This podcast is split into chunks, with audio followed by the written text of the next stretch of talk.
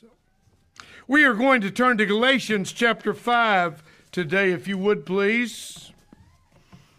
Our time in Galatians chapter 5 is running very low.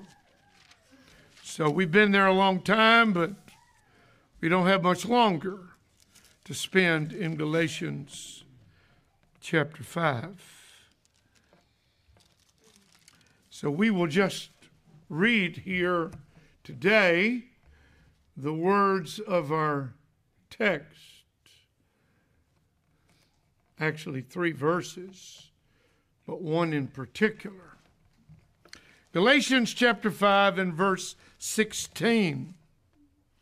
This I say then, walk in the Spirit, and ye shall not fulfill the lust of the flesh.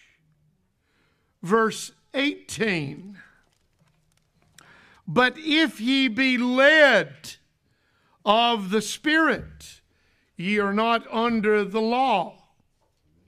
Verse 25 If we live in the Spirit, let us also walk in the Spirit.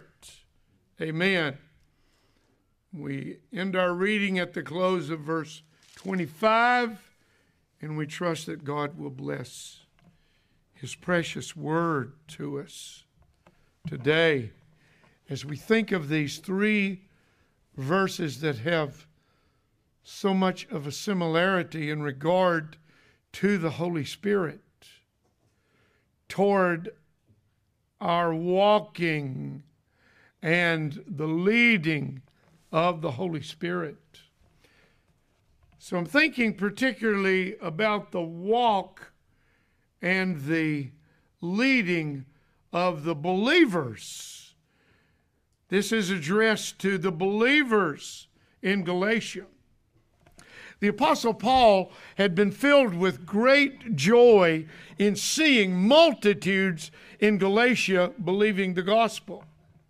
All you have to do is go and read in your Bibles Acts chapter 13 and chapter 14, and you will see at Antioch in Pisidia and also in Iconium that many, many, it's called multitudes of souls believed savingly on Christ. But in the very next chapter, chapter 15, we see that certain men had crept in unawares in Galatia into those churches, spreading the Judaizing heresy. They taught, you can read right at the first verse of chapter 15 in Acts, they taught that the Old Testament ceremonies had to be both observed and obeyed, or you could not be saved. Very serious heresy. This heresy prompted both the first church council at Jerusalem in Acts chapter 15, and it prompted Paul's great letter to the churches of Galatia. As the inspired apostle wrote, he rebuked the false teachers and the fickle souls that had fallen for the fake gospel. But to the true believers, the Holy Spirit spoke to them, especially about two things here. Two things. He's speaking to the church, the believers, especially about, about their wealth and about their walk the wealth and the walk of the believers. So let us consider, first of all, their wealth.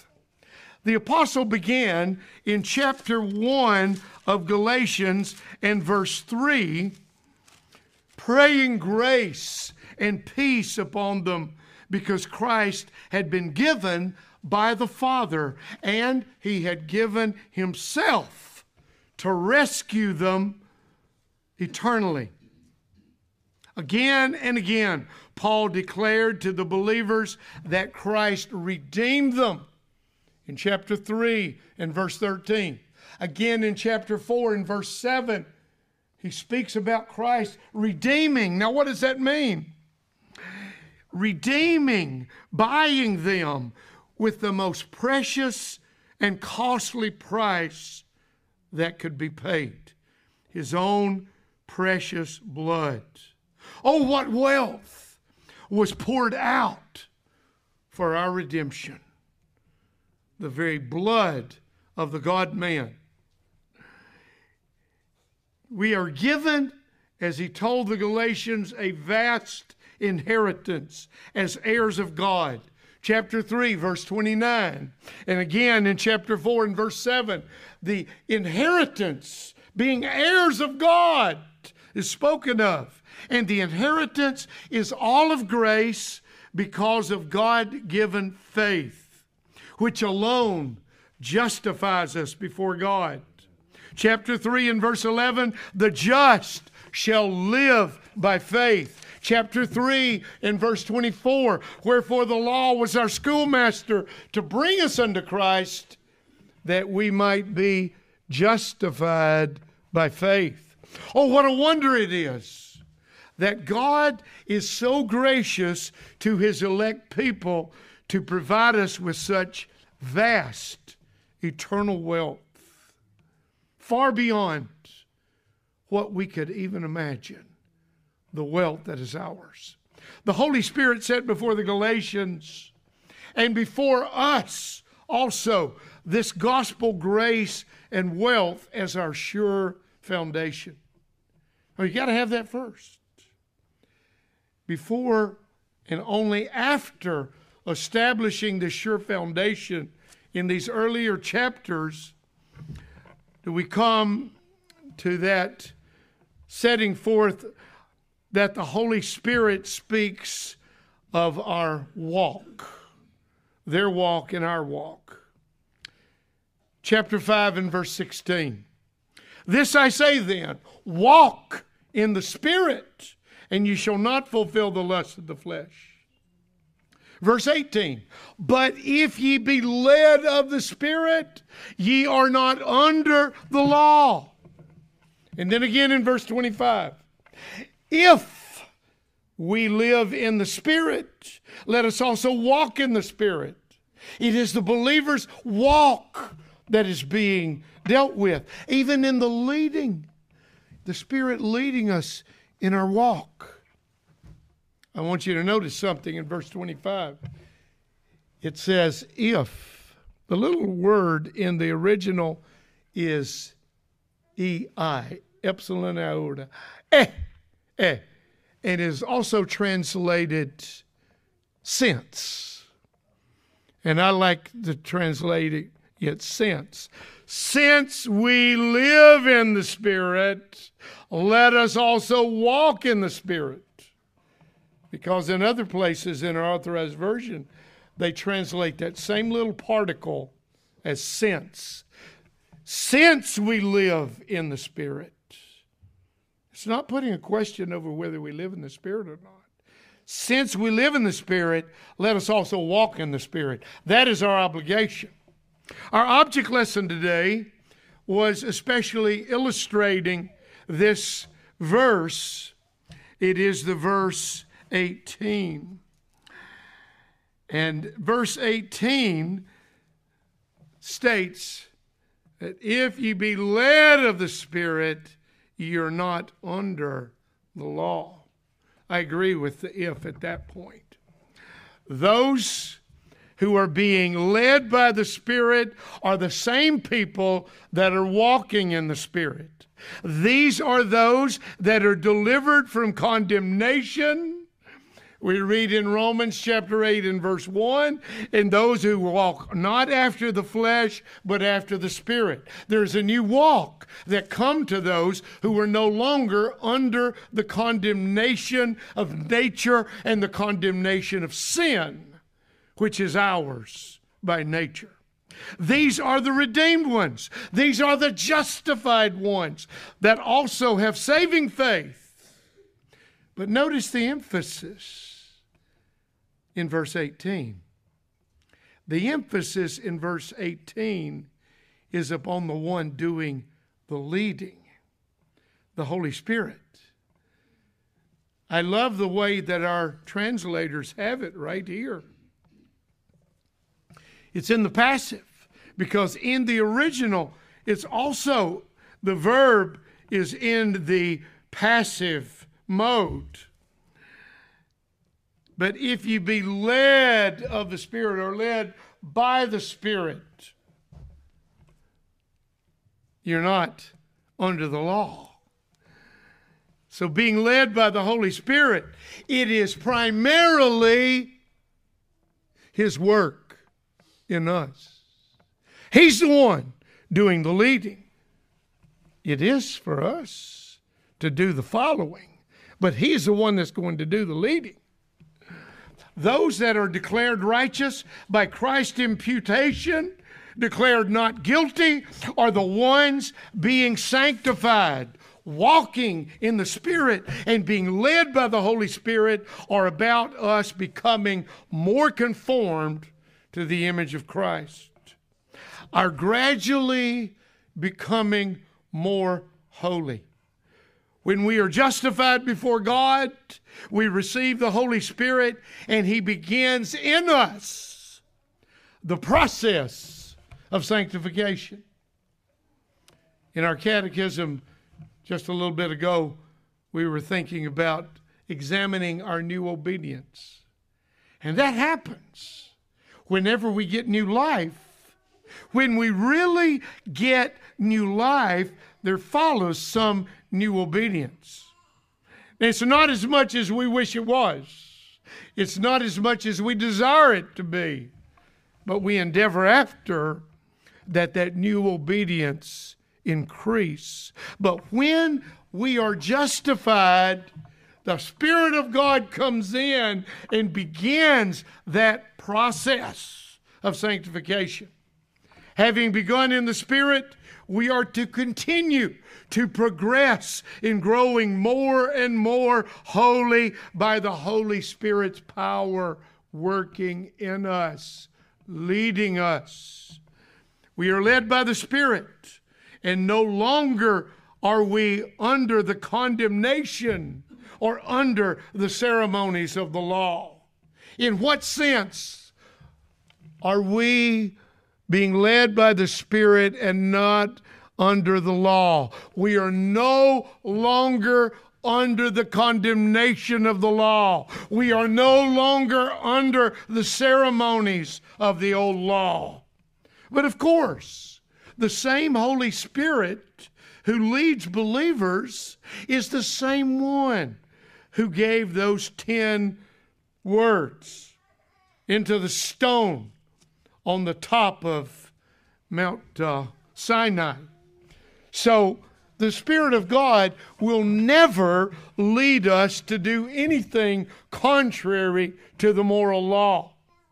When you are led by the Holy Spirit, you will not be governed by your own sinful impulses or inclinations.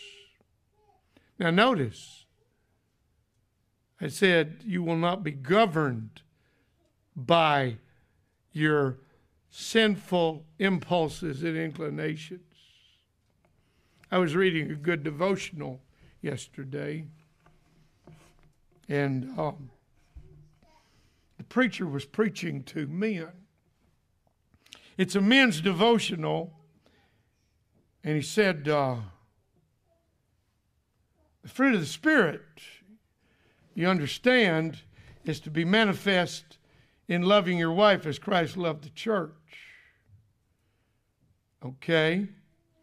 Now that comes to right where the rubber meets the road, guys. Okay, so uh, um, my wife and I had a few talks yesterday, and uh, that's good. And so uh, I was thinking about what he said at one point in one of our conversations. And he said that whenever you love your wife as Christ loved the church, when you're having a discussion, you don't do either of the two extremes. You don't withdraw and crawl into a little shell, nor do you lash out. so.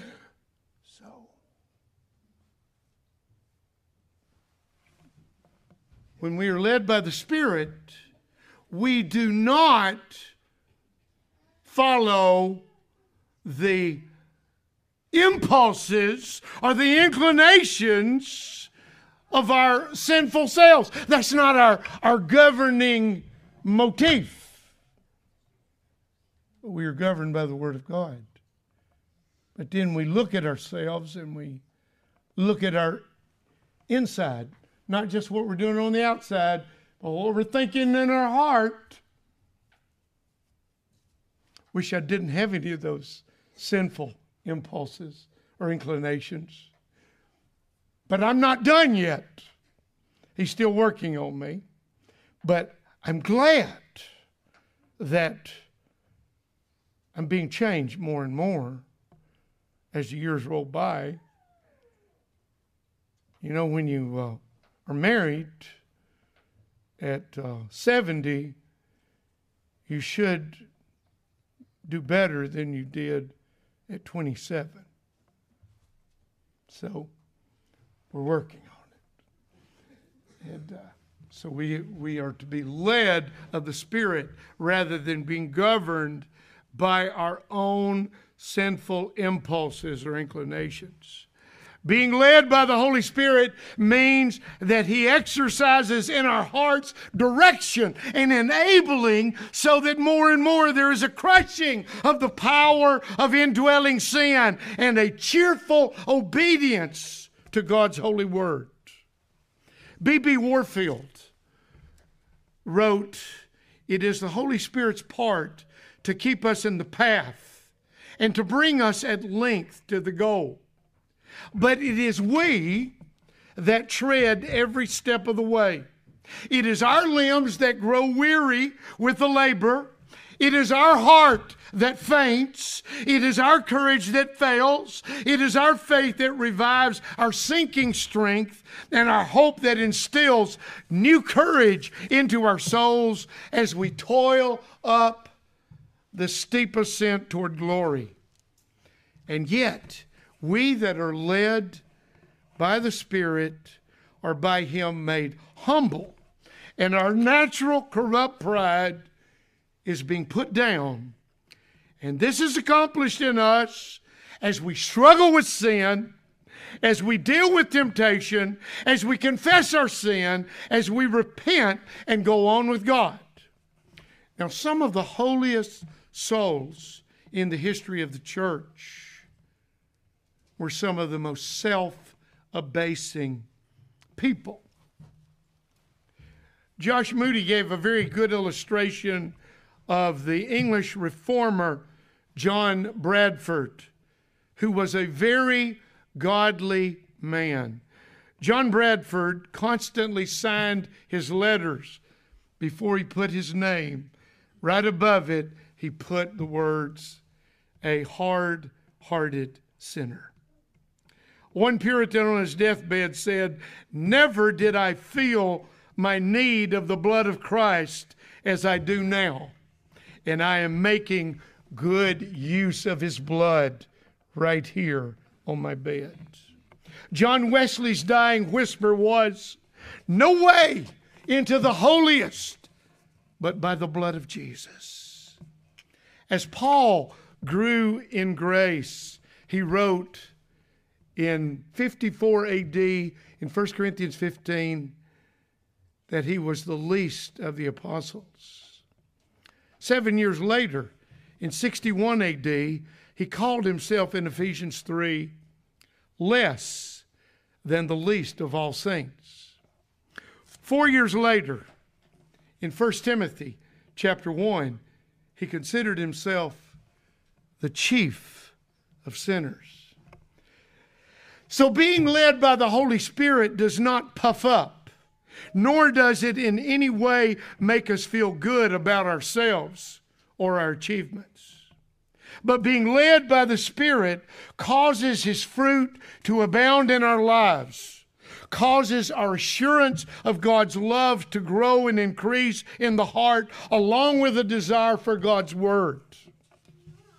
Almost 200 years ago, one of the great Scottish commentators, John Brown, wrote, Those who are led by the Spirit walk in the law of God written in their hearts and follow the course that God approves.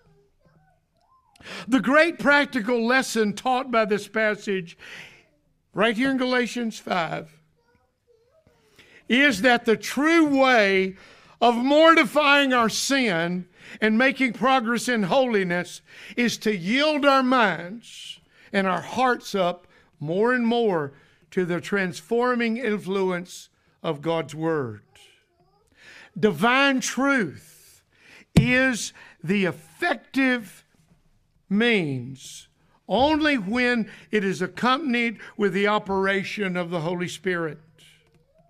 The humble, diligent study of the Bible, especially the New Testament scriptures, and fervent believing prayer are the principal means for our growth in grace and holiness. And he says, our prayers must constantly be that of asking for the Holy Spirit's leading us in our study and in our reading of His own inspired words, since He inspired them thousands of years ago. The same omniscient, omnipresent, omnipotent Holy Spirit can come and breathe upon His Word as we read it. And we need to pray that He will breathe upon us as we and lead us as we study his word. This I say then, walk in the spirit, and ye shall not fulfill the lust of the flesh. But if you be led of the spirit, ye are not under the law. Since we live in the spirit, let us also walk in the spirit. Let us pray together. Gracious God, thou hast laid out thy truth in thy word in such a remarkable fashion. And Lord, we confess that thy word is very convicting, and we thank thee for that. We thank thee that we cannot easily get away from the sharp cutting edge of thy sword. Lord, we pray that thou wilt do, O gracious physician, that surgical work in our lives of cutting away the corruption and giving healing by the power of thy word and spirit. Please help us, O God, that we would walk in the Spirit and know the leading of the Spirit in the Word. We pray in Jesus' name. Amen. Amen. We're